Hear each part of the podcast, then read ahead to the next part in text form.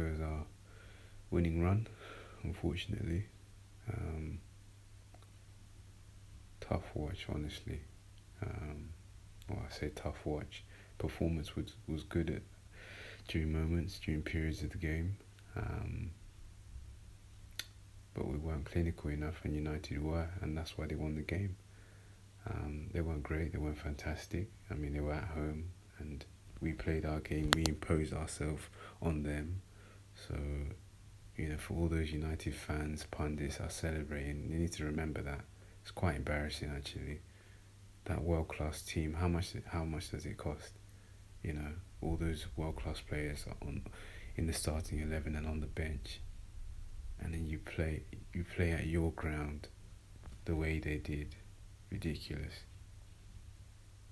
Honestly, ridiculous. So, you know, we can all give United the plaudits and all of that, and yeah, I guess, deservedly so.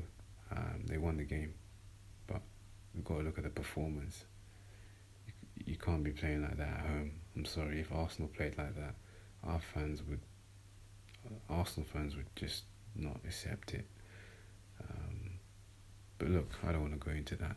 United can do whatever they want. If they want to sit back at home, park the bus, do whatever they want,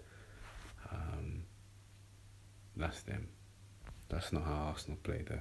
When we're at the Emirates, we, we take teams by the by the scruff of the neck and we, we go for them.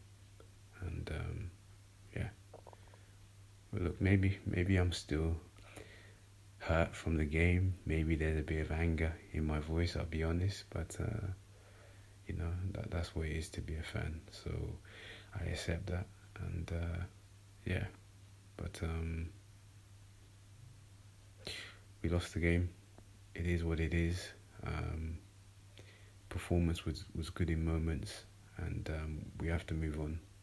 Zurich on Thursday, big game for us in terms of bouncing back and, and showing that you know it's not all over after one defeat, and uh, yeah, we need to win the game.